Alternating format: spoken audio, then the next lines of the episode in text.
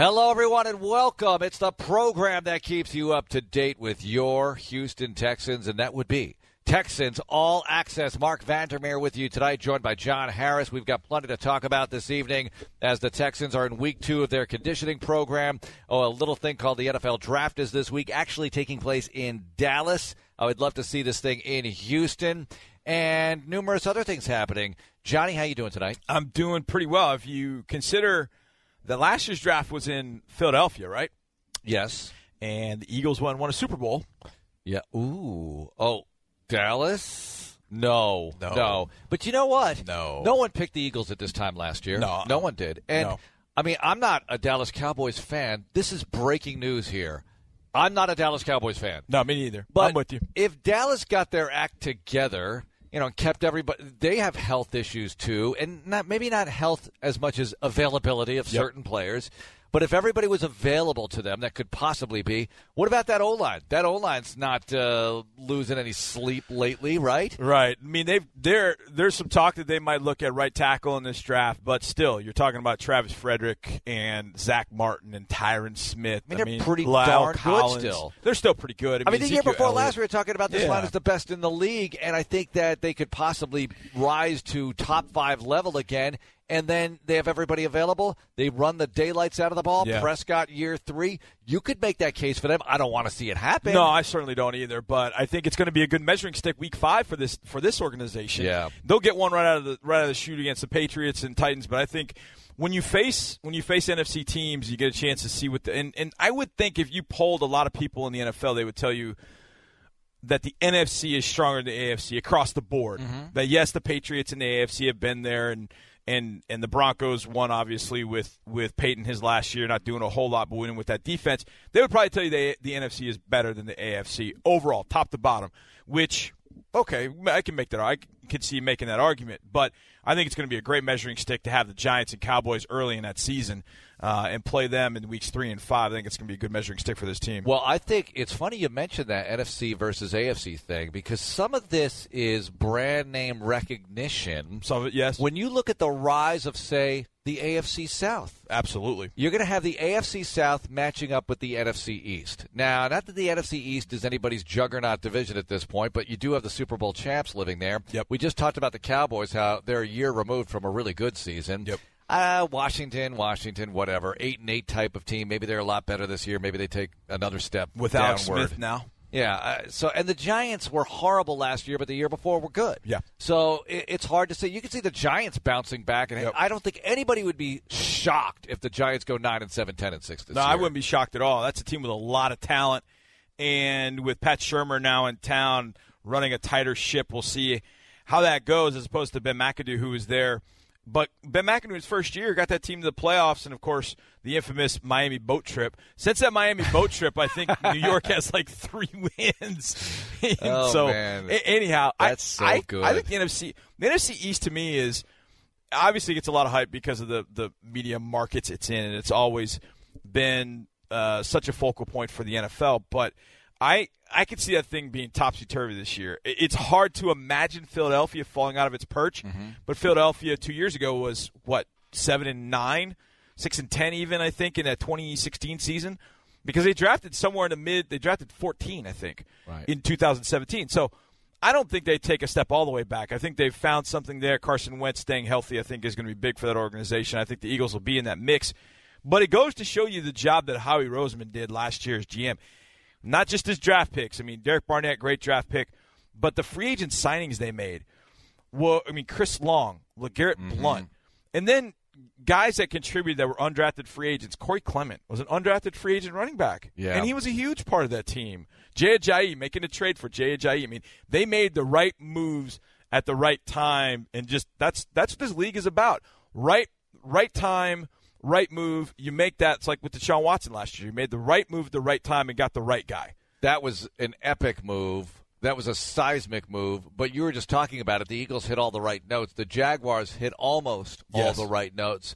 But as we know in this league, you know, you could go minus four wins from where you were the year before very quickly. Yep. And when you talk about teams like the Giants that had a bad year but a good year the year before, and certainly a lot of different circumstances played into that, the Texans are one of those teams that hope to say or make people say, gee, they had a bad season last year, but the year before they were nine and seven. Now they have Watson and he's healthy the whole year, and look what happened to them. You want to be that kind of team.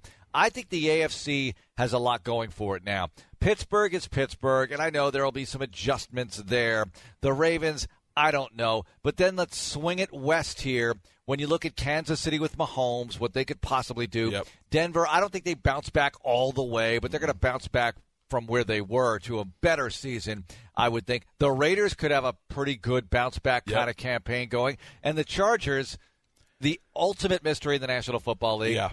Uh, but no one would be shocked if the Chargers went nine and seven, 10 and six. Well, maybe ten and six would I've- be a little bit of a surprise. I've said the Chargers are as sneaky hot as any team you're going to find. Mm-hmm. Because in, in to that to that end, you you don't know. You don't know whether you're going to get glammed up LA Chargers mm-hmm. or you're going to get warm ups up. warm ups laying in bed LA Chargers. You don't know. I mean, Yeah. the thing about it is they they can look so good at times defensively. And I was going through their depth chart last night. Up front with Bosa and Ingram, and up front, and then Denzel Perryman, linebacker from the U, and then Casey Hayward. You had one more piece there, and I I gave them in my mock draft. I gave him Derwin James. I was because that's he was just available then. I'm like, my goodness, they had him. They had one other piece on the offensive side to help out Keenan Allen with Right. Philip Rivers. That team could be as good as any in this league. But you but you said it. They're just they're so up and down. You Yep. just never know what to expect from them. They're the You can- ultimate. they can beat anybody and Yes. lose to anybody kind of team. that, absolutely. And I mean, in 2016 was a perfect example. They come in here, and obviously it was after our trip to Mexico City, but they come in here and beat us up one side and down the other. A few weeks later, they lost to the Browns. Yeah, And the Browns team that went 1 15. the Browns. Uh, So it, you So never know what to one expect. win in two years. Yeah, huh? you don't know what to expect from the Chargers at all. I I think the AFC is is ripe for the picking, and it's interesting you brought up the AFC South. I was watching. I know this will surprise you, but the NFL Network had a marathon of its draft coverage. They What? they took they took each draft starting in 2011. I think it Right. was 2011. Starting in 2011, they narrowed it down to two hours.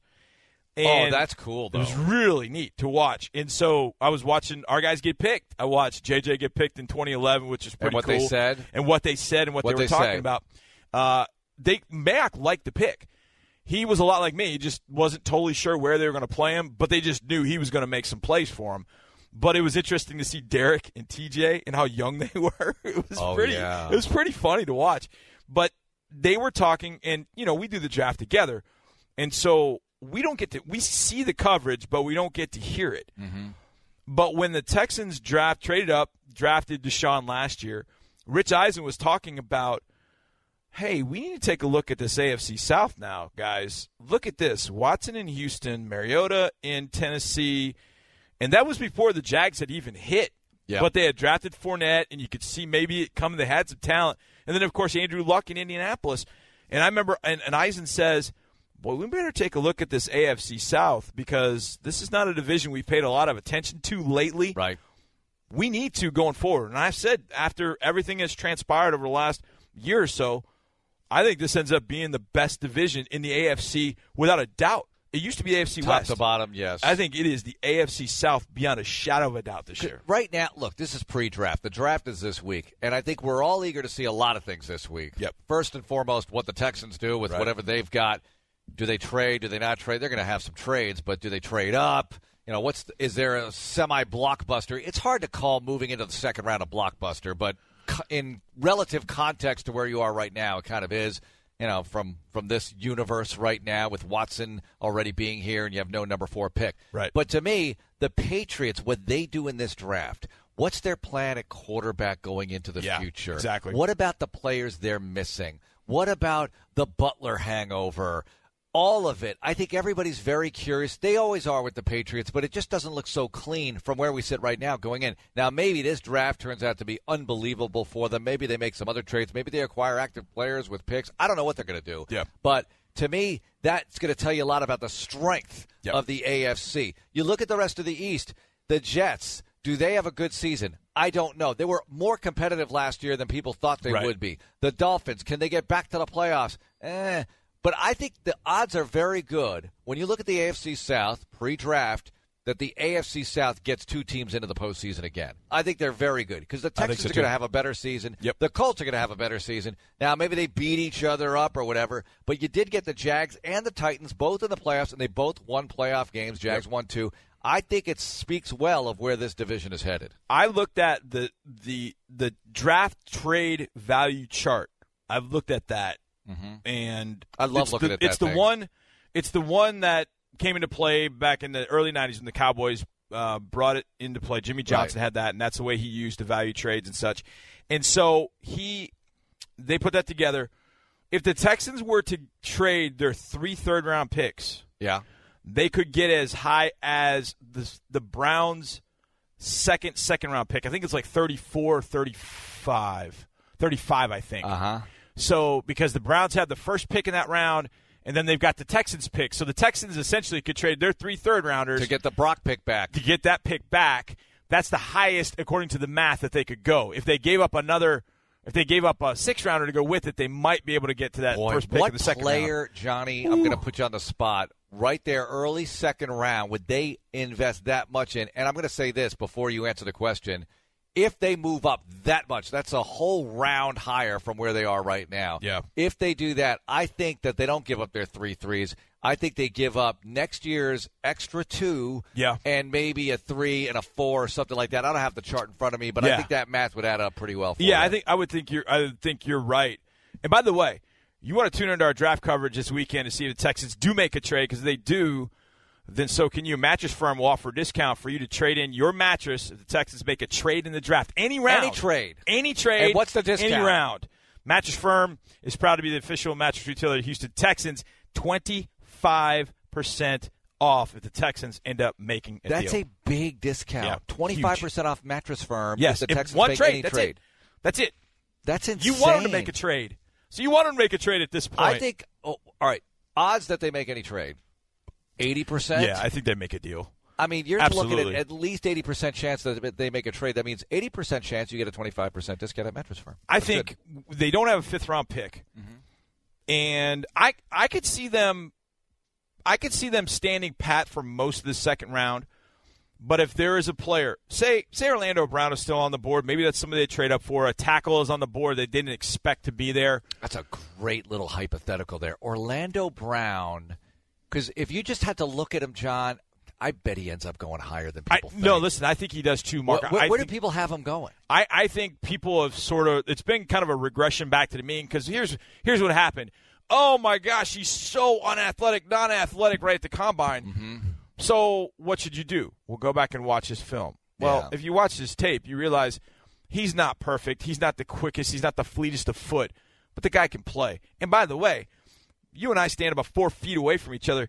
He could touch you from where I'm sitting. Right. So I watched every rep of his against Nick Bosa, and Bosa had a hard time. Bosa is one of the better edge rushers coming into the league, like Joey, very similar to Joey, and and Orlando would seemingly get beat and then just reach out his arms. Point being, I think he's going to end up being a second rounder, Yeah. and so you're going to have to trade up if you want to get That's a him. great at that point, you bring up. Reaching out your arms and, and making the guy move a little extra Yeah, real estate or absolutely. through it. And then that split second of time enables the quarterback to get the ball off. Yeah, that's I it. mean, that's that- all you need. That's all you're looking for here. That's it. It sometimes gets overthought. Can the guy play or not? Yeah. You look at the tape. He made a lot of plays. Baker Mayfield raves about him. Not that his endorsement should mean everything. It's a Yeah. former teammate. Who knows? But I got a feeling that, and his name's going to come up in the second segment, by the way. Mayfield, for some job interview behavior issues that may apply to everybody. But it'll be interesting. If Orlando Brown is there, second half of the second round, do they go ahead and pull the trigger? Because it is iffy at tackle. You have Julie'n Davenport. Let's Yep. all hope he can play really well, but they might want to invest a little bit more. You know they're going to take a tackle somewhere, and maybe they really like him and they want to move up. Well, here's the difference. If if it's quarterback we're talking about, only one quarterback plays at a time. Mm-hmm. If Orlando Brown is one of your five best linemen, you'll find a spot for him. Okay. Guard or tackle, you find a spot. I mean, to me, he's a tackle, and I think he's probably better served to be a right tackle. So maybe you end up with. I mean, if you have Julie'n Davenport and Orlando Brown stand next to each other, and they just touch touch fingers and spread out, they could touch the end of these walls. I mean, they're that that wingspan on them would be unbelievable.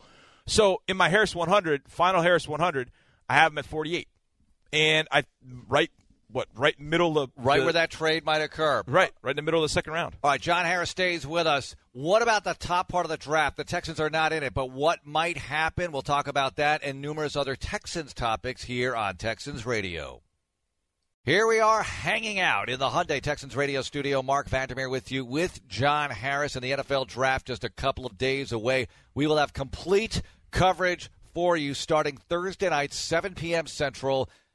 John Harris, Andre Ware, and me, we will be here in the Hyundai Texans radio studio bringing you the first round of the draft on these airwaves, and we are looking forward to doing that. Andre participating in a draft show for the first time ever, so that's going to be awesome to have him and you here, and I'll be watching. Yeah, No, I'll be here too. uh, no rookie hazing for Dre either. By the way, Yeah, it'll be yeah. it'll be good. No, I, I'm I'm I'm so stoked. I I love when when uh, Dre is with us. Uh, I know it was an unfortunate circumstance last year, but Hurricane Harvey hit and we had to go from New Orleans to Dallas. Right. And all of us had to stay together. And typically Dre will fly off to a college game or you know, sometimes he'll come home with us, but he was with us for a few extra days. And I told him, I was like, man, this is awesome having him around uh, with us for those three days. And it was pretty cool because we were at the Star, and while we're kind of waiting to see where we're going, there's a football over on the other end. And all of a sudden, he just picks it up. Oh, he that's starts, right. Remember that? He started about that. chucking it around. Oh, you yeah. and Jonesy and Robert. He can and then I came in it. Oh, This yeah. just in. No doubt. He's on the phone talking. And we're just and we're just playing catch, and he's snagging it with his right hand, throwing it back to me. I'm like, Yeah. this is he's unbelievable. So it's gonna be it's gonna be a blast to have him here for Thursday. And we got great stuff for Friday. Friday's the draft party. You're right. So the Mike Friday Meltzer draft will be with us Friday night. Right. Robert Hensley as well, helping us out with our coverage from Yep. the draft party as the Texans make the first picks of this year's draft. And then Saturday all day long, Sean Pendergast, Ted Johnson, Paul Gallant, they'll all be hanging out and helping us with the coverage from 11 Central to the close of business, which for us will be 7 p.m.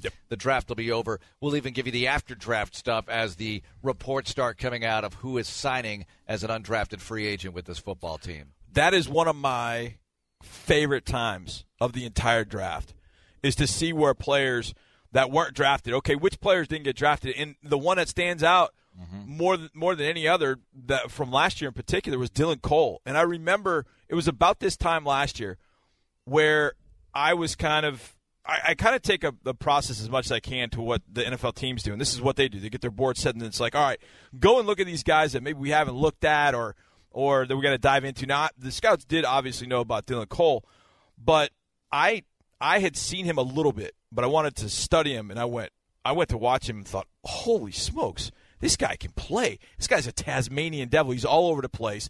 He's tackling quarterbacks on zone read. He's making picks. This guy can play. And then he didn't get drafted. And I'm thinking after the draft Why didn't he get drafted? I you think, just because people thought he was short and small, Mm-hmm.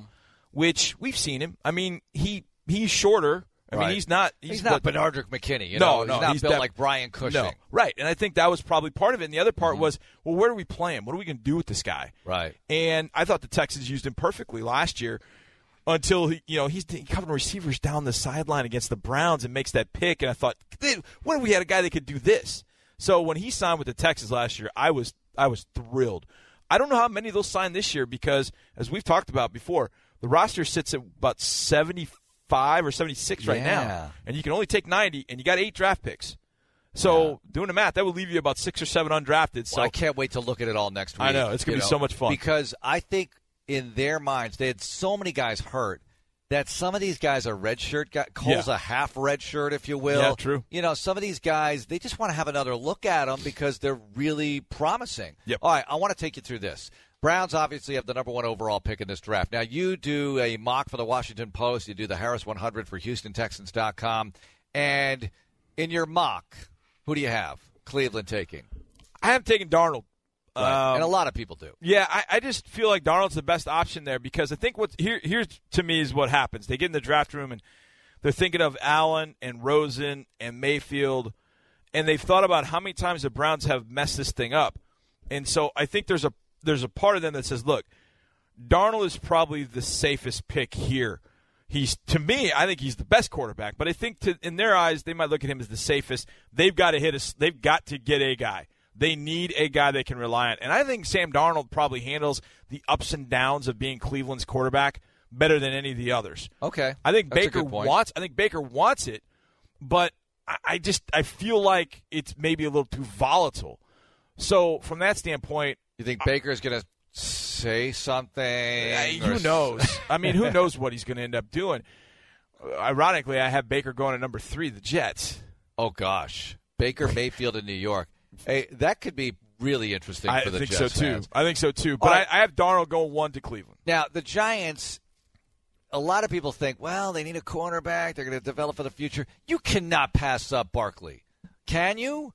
You're the New York Giants. You still have Eli Manning playing. I'm going to build for the future now, or am I going to try to uh, try to run the football in 2018? I need a bounce back season, big time. I, I I think it's going to end up being Barkley, but I think that Gettleman, Dave Gettleman, GM for the Giants, is going to take calls the entire ten minutes. I think he's going to take people calls. trading up to take who at number two? Well, that's- a quarterback or Barkley. It's got to be a, yeah, to me. It's got to be a quarterback. I mean, think of the three trades that happened last year. The three trades were for Trubisky, Mahomes, and Watson. Those are the only trades in the first round to go up and get a quarterback. And Does I- he pull a Bears here? Here's here's what I think. I just mentioned the Jets thinking about Baker Mayfield. Apparently, apparently the Cardinals are in love with Baker Mayfield. And if you I, I've heard that last year in the Cardinals draft room that when the Texans moved up to twelve and took Deshaun Watson, there was an audible bad word and lots of bad words said that the Cardinals were very interested in getting a quarterback last year, be it Mahomes or Watson and then the Chiefs and Texans moved up to go get a guy. They cannot go into a year with Sam Bradford and Mike Glennon. There's just you can't they can't do it. I don't think so. And maybe they start with Bradford and move to a rookie, but they've got to have a rookie. no, you can't do that. and so I would think the yeah. Cardinals would be a team to watch moving up. Now that's from 15. Mm-hmm. That's a little dicey, but the Texans went from 25 to 12. They would be going 15 up to two. They would have to mortgage That's a decent amount of. It is very much so. Well, why don't I wait for Lamar Jackson at 15? See, I would too. I would too if I were. But again, when you know how it is for quarterbacks, I didn't think Trubisky was going two. Yeah, they had you're three right. quarterbacks off the board by twelve. it's So, going to be a mad rush Yes. on quarterbacks. Yes, once you one- could have like five in the top. Watch 10. watch what happens. Let's say let's say that let's say the Browns do go with Darnold. Let's say the Giants do go with Barkley. Once the Jets take Mayfield, there's going to be some panic. There's Yeah, going to be some panic by teams to Oh, say and the Browns are going to be We gotta- make a move. we got to we got to go get our guy. Mm-hmm. We've got to go get our guy, and then you're going to see see some movement. I think Denver is ripe to move down. Mm-hmm. I think Indianapolis five Denver is ripe to move down. I think six Indianapolis is ripe to move down. Mm-hmm. Um, I think Miami is a team that could definitely move up. Right. I think Miami could move up. I think Baltimore, or excuse me, Buffalo could move up, and I think that Arizona could potentially move up. Wow. I think those teams could all move up to make sure they get their some quarterbacks. heavy Yes. transactional stuff going on. It's going to make it really fun. All right, so take me to the Colts here and what you think they're thinking right now, early. Chris Ballard said either yesterday uh, or Friday, I can't remember, or over the weekend. He said there are eight non-quarterback elite prospects in this draft. So if you let's say that three quarterbacks are considered elite, plus eight, that's 11 mm-hmm. To ensure that he gets one of the eight non-quarterback elite players, he can move down as far as eleven. Oh, looky here, it's Miami Yeah. and Miami wants to move. So I could absolutely see Indianapolis moving. I actually, in my mock, I had them moving to eight with Chicago. Chicago moves up two spots, and Chicago ends up taking Quenton Nelson because they're afraid the Tampa Bay Buccaneers will take Nelson. Even though the Buccaneers need some help in other spots, I could see the Bucks locking in on Nelson, and so the Bears are like, "Hey, we got to go up and get him." The Bears' offensive line coach Harry Hiestand is a guy we talked to Nick Martin about. He coached Nelson. He's now with the Bears. Makes for a great fit. So I haven't traded down with the Bears. I think the Colts absolutely, without question, are going to trade down. They're going to trade down, and I think it's going to end up being a defensive player. I think it's going to end up being a linebacker, either Roquan Smith uh, or Tremaine Edmunds, whichever one is maybe still on the board. But if Chris Ballard is able to take number three, which he's already parlayed that into moving down only three spots with the Jets, but he got two second rounders. I think in the end he got three second rounders from the Jets, two this year and uh, no, no, I'm sorry, two second rounders, one this year and one next Yeah. year, plus the sixth pick, plus another pick. If he can then move down again, and then if he moves down any anytime in the first round, he could potentially get another first rounder next year, depending on who's moving with him. or he could get second rounders this year, second rounders next year. Yeah. Ballard is building for the future. When Andrew Luck is right, that he's got the right pieces ready to go at that point, and that's scary. So I think the Colts are going to end up trading down. If he stays there, I think it's going to end up being Roquan Smith or Tremaine Edmunds. You can out cute yourself too with all True. these picks. Look at Cleveland; it hasn't happened yet. But by numbers, if he says in his mind there are eight elite non-quarterback prospects, mm-hmm. he knows with a couple of quarterbacks he could go to 9, 10, 11 and still get a guy that he thinks is elite, that they think are elite. Why did the report get out there that they fielded calls for Jacoby Brissett, but they don't want to trade him? Because if I'm the That's Colts, bizarre. if I'm the Colts, I want people to think I want a quarterback because then they're going to call me and say, "Listen, I really need that pick. Right, I don't right. want you to take this guy." Or Right. or maybe it's to soften the market in front of them, above them, to say. Uh, we're not going to take a quarterback, so you can do business with us. Yeah. You know, we, we don't want to put the panic on that the quarterbacks are going to be gone. I'm not so sure what the motivation might be. If there was any, maybe it was just a leaked report. But maybe they really do like Jacoby Brissett, and they feel like if Luck can't go and they have the right players around him, they can win with Brissett. They can do that against the Texans, apparently, but not against other teams. What is he? I hate three- making a He's three zero oh against the Texans. I hate making a comment like that, but it is what it is, and I hate it. Yeah, it, I I was a little surprised to see that, but the flip side of that is, I don't. I, I bet he probably didn't mind putting that out there because they wanted to keep Jacoby Brissett, knowing what happened last year with Andrew Luck. That if they get rid of him, they'd have to start all over with another guy. It's probably just best to say, "Hey, we're going to stand pat where we are. We're good." The one thing that it, the, the one thing it said to me on the on the other side of it was, he's not trading Jacoby Brissett. Does he feel like Andrew Luck is going to be 100% ready to go? That was the way that I looked at it. Well- that was the first thing that hit me. Yeah, and I think he's right to keep Brissett, Right. Not trade him. You don't want to go with a rookie because look, we don't know how Andrew Luck is, but we know this: he's not full go yet. Right. And until he's a full go for an extended period of time, Yeah. how can you poss? If you're the Colts, how can you possibly think you're okay at Yeah. quarterback? Of course, you're going to keep your insurance policy right there, and a guy who knows whatever system you want to run. You are definitely not going to trade Jacoby Brissett unless you don't like him and you want to move on and Right. get a rookie in here, or get the next guy, and then you're thinking Luck may might not be able to go. Uh, that's why I I think when I think about how championship teams have been built over the years, you look at New England. I mean, the one thing that you know Belichick missed on some picks. There's no no question. But if you look the last few years and you looked at his roster, there was a decent decent portion of that roster that was drafted by Bill Belichick. They did a good job in drafting. Teams that have drafted well have put themselves in position. The Seattle Seahawks put themselves in position Yep. to do well because they drafted well. And and Ballard has always believed in the draft, and that's the way that you do it to draft. And and all And teams he's feel this way. And Brian Gaines He's says the same thing. Exactly. All teams feel this way. Yep. You draft your own, you develop your own, you keep your own. That's the way you do it.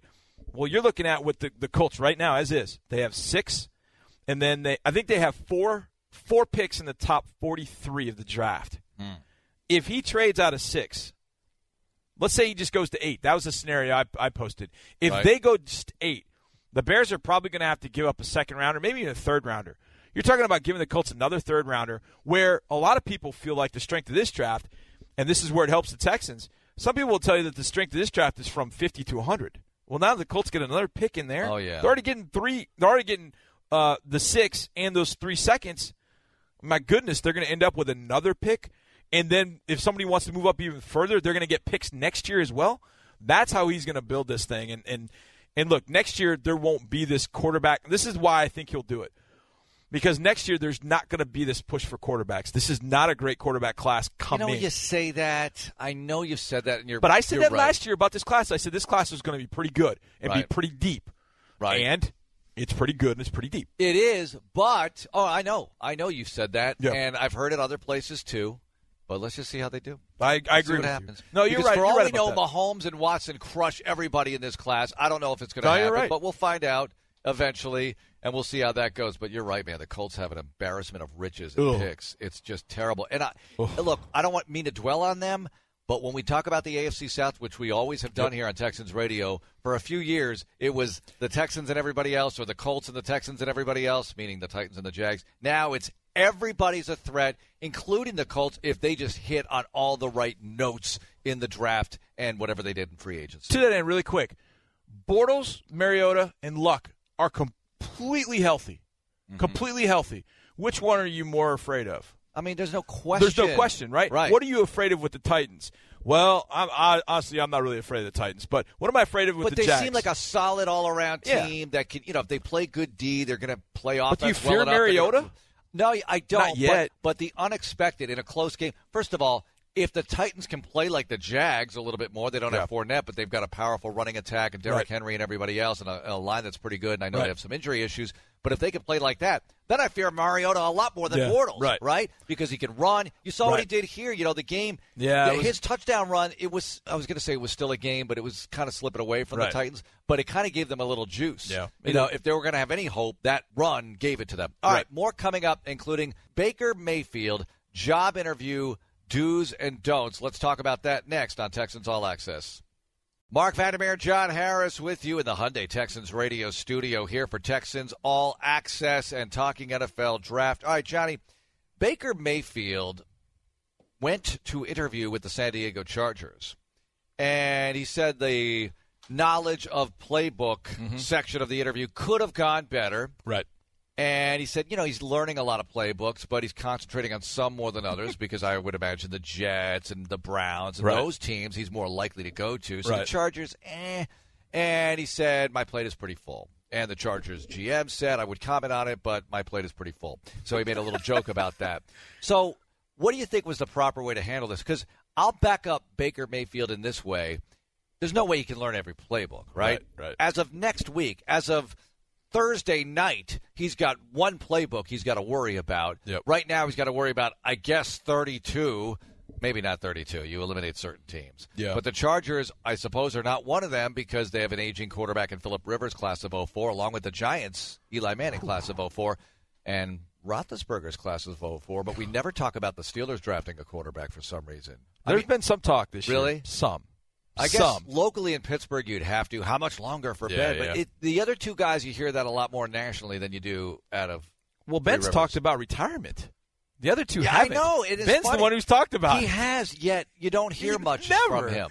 Never. I, I don't know. This this could be. I mean, if I, I wouldn't imagine Lamar Jackson sneaks down there, but Oh, you know, uh, you know, the sixth quarterback in all this is Mason Rudolph, and I could see I could see the Steelers looking at a guy like Mason Rudolph. What going, about him? What does he do well? I think he throws a tremendous deep ball. He's mm-hmm. very accurate down the field. He throws tremendous goal line fades. I the, the things that he does outside the numbers, I think he does pretty well.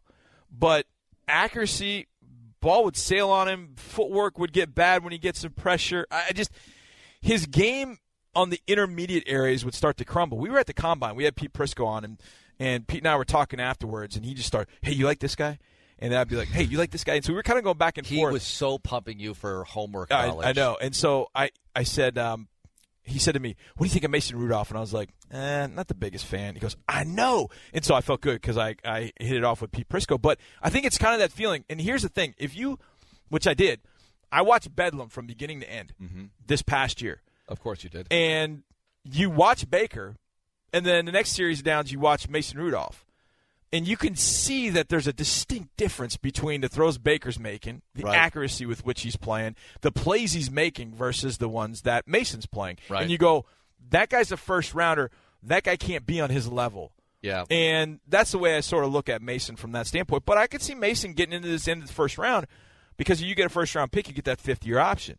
And so he could go to San Diego or uh, San Diego. He could go to Los Angeles. He could go to New Orleans. He could go to Pittsburgh. And even if he sits for a year or two, because you've got that fifth year option, you've got some time to figure out whether he's going to be your guy on into the future. You've got some extra time. So I wouldn't be surprised to see Mason just due to the dynamics and the mechanics of first round contracts get into that first round. I think he's a second rounder, but I could see the Steelers absolutely looking at quarterback. But losing Ryan Shazier, that was big for that defense. Yeah. And I think there are a few inside linebackers that are in that range. Leighton Vander Esch from Boise State, Rashaan Evans from uh, Alabama. I think those are guys that would really fit the Steelers and fit them very, very well. So I wouldn't be surprised to see uh, them go with another linebacker. They've got a lot of linebackers inside and outside, but after losing Shazier, they've they really got to solidify that side. No Pittsburgh on the schedule this year. I'm oh, okay with thankfully. that. I'm but you know who's got them? The Jags. This is what I love.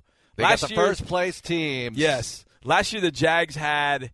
Uh, let's see. The Jags had Buffalo and I think it was Buffalo and Cleveland. Mhm. Oh no, we were all playing Cleveland because we played the AFC North. Oh yeah. But they had they had the Chargers, which was an annual game because the Chargers were coming off five and eleven. So they played the Chargers. The Chargers ended up being pretty good, and Buffalo. Buffalo ended up being pretty good. But this year, the Jags have got the Chiefs and the Steelers. Thank we've got much. the Broncos and the Browns. And the Browns and the Browns. The beauty of the schedule is this: you get the Browns short week Monday Night Football, a Monday Night Football game you played at home, a tough one with the Yep. Titans, and then you get a short week to play Cleveland at home. Right. I think that's tremendous. There are a lot of little. I can't call them breaks. It's the NFL. Bill O'Brien would kill me. That's not a break. would. It's an NFL team. Cleveland could be good, and he's right. But I heard what you said. yeah.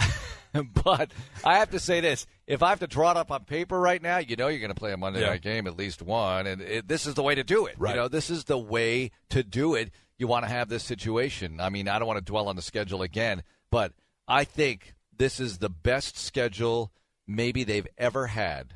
I mean, certainly one of them as Yep. far as the way it breaks on paper Yep. here in April. It might turn out to be completely different. Maybe the Colts are awesome. Maybe the Browns, you know, maybe they're a seven win team. I don't know. Look, I look at last year's team, a tweak here and there, they win five or six games easy.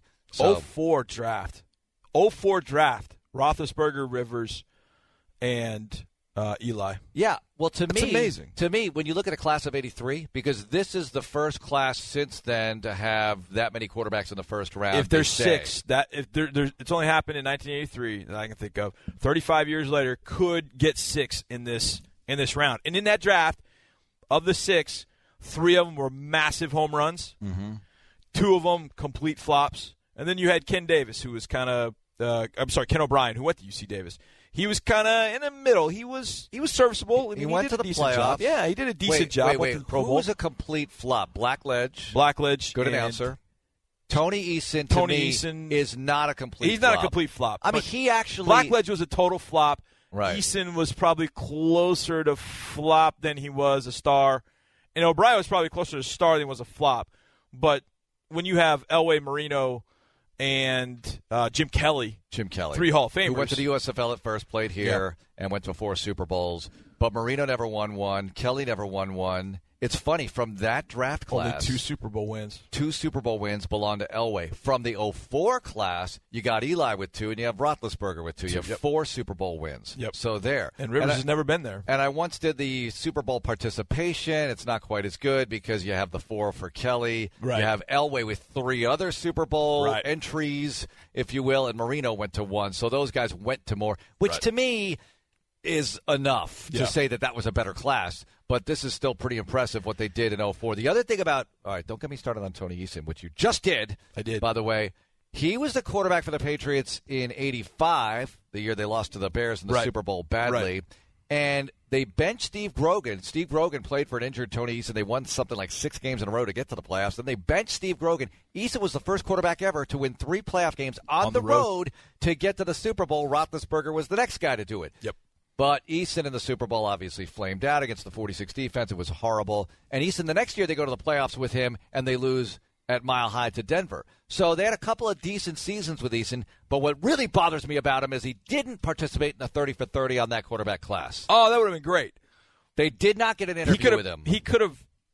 See, they. So I don't want to say that. I don't want to say that they spoke negatively about him, but Ron Meyer did not have good things to say no, about Tony no, he, he did not. At all. But- but we were talking about we were talking about earlier about the 2011 draft, and that draft had had four quarterbacks in it as well. That was a great quarterback draft on the surface. You got Cam right off the bat, Mm-hmm. who has been phenomenal, and then Blaine Gabbert. you had Jake Locker, Oh, yes. Who went at number 8 Mm-hmm. Then the Jaguars, and was, you know, watching this, I forgot. The Jaguars traded up from 16 to 10. It took Blake Gabbert, and the next pick was J.J. Watt. And pick number 12 was Christian Ponder. Oh, that is so Ponder, beautiful. Gabbert, Locker, Cam. Oh, my gosh. And it was fascinating to watch as the draft, as these drafts would unfold. They would talk about what pick they expected to see. The one, uh, 2016, I was watching. Um, Mike Mayock kept asking for Connor Cook, and Oh, he didn't go to the fourth round. Oh yeah, He didn't go to the fourth round. and he like, started oh the my playoff game against this very franchise here, and it did not go well for them. It went horribly. But you know, when you have a player like Watt there, and everybody passes him up, oh my gosh, what a heartbreaker for those teams. oh, especially to come back and haunt them four times a year as it has. Yeah. I mean, Carolina And we got need him to do it Cam. again, by the way. Yes, we do. Need him to do Absol- it again. You kidding me? So you look at what this team's been able to do with him. Uh, you know, somebody was asking me yesterday because I had my golf tournament. By the way, thank you everyone for playing at South Shore Harbor, presented by Insperity and all the you know Ron Carter Hyundai helping us out, SNH Manufacturing, and all the people who helped us out for that. I really appreciate it. It was great for junior achievement. Somebody asked me, "What's your recipe for success for the Texans health wise?" I said, "Watson's got to play 15, 16 Yep. games. You got to have that." and give me two of the three pass rushers. Yeah. If I have to have a wish that was somewhat doable, I guess there's no such thing as a doable wish, but that's kind of it for me. You got to keep the quarterback healthy. Give me two of the three pass rushers, preferably all three, of course. But I know other injuries are going to happen, but I got to have that. Okay. Think back to the fateful night in January of 2017 in Foxborough, AFC Divisional Playoff round. Right? How are things different if Deshaun Watson is your quarterback that night? Well, come on. I mean, you know, you're probably winning in a blowout that night. You're You probably play- blowing them out. I mean, the, the defense is playing out of its The mind. offense couldn't hang on to the football. You had you were down 14-13, first and 10 at their 49 in the second quarter and couldn't move it and had to punt. First and 10 at their 49 and had to. Why did I ask this question? Don't get me started. But Okay. the point being, New England was vulnerable that night, and, And you just couldn't, take advantage of it. couldn't do anything with it. All Could- right, Johnny. But to your point about Watson being healthy, that's the key. That's John Harris. Read his stuff on HoustonTexans.com. The Harris 100. Get ready for the draft radio coverage on Thursday night. That's going to do it for the show tonight. Galat at Night is next. Have a great evening. And go Texans.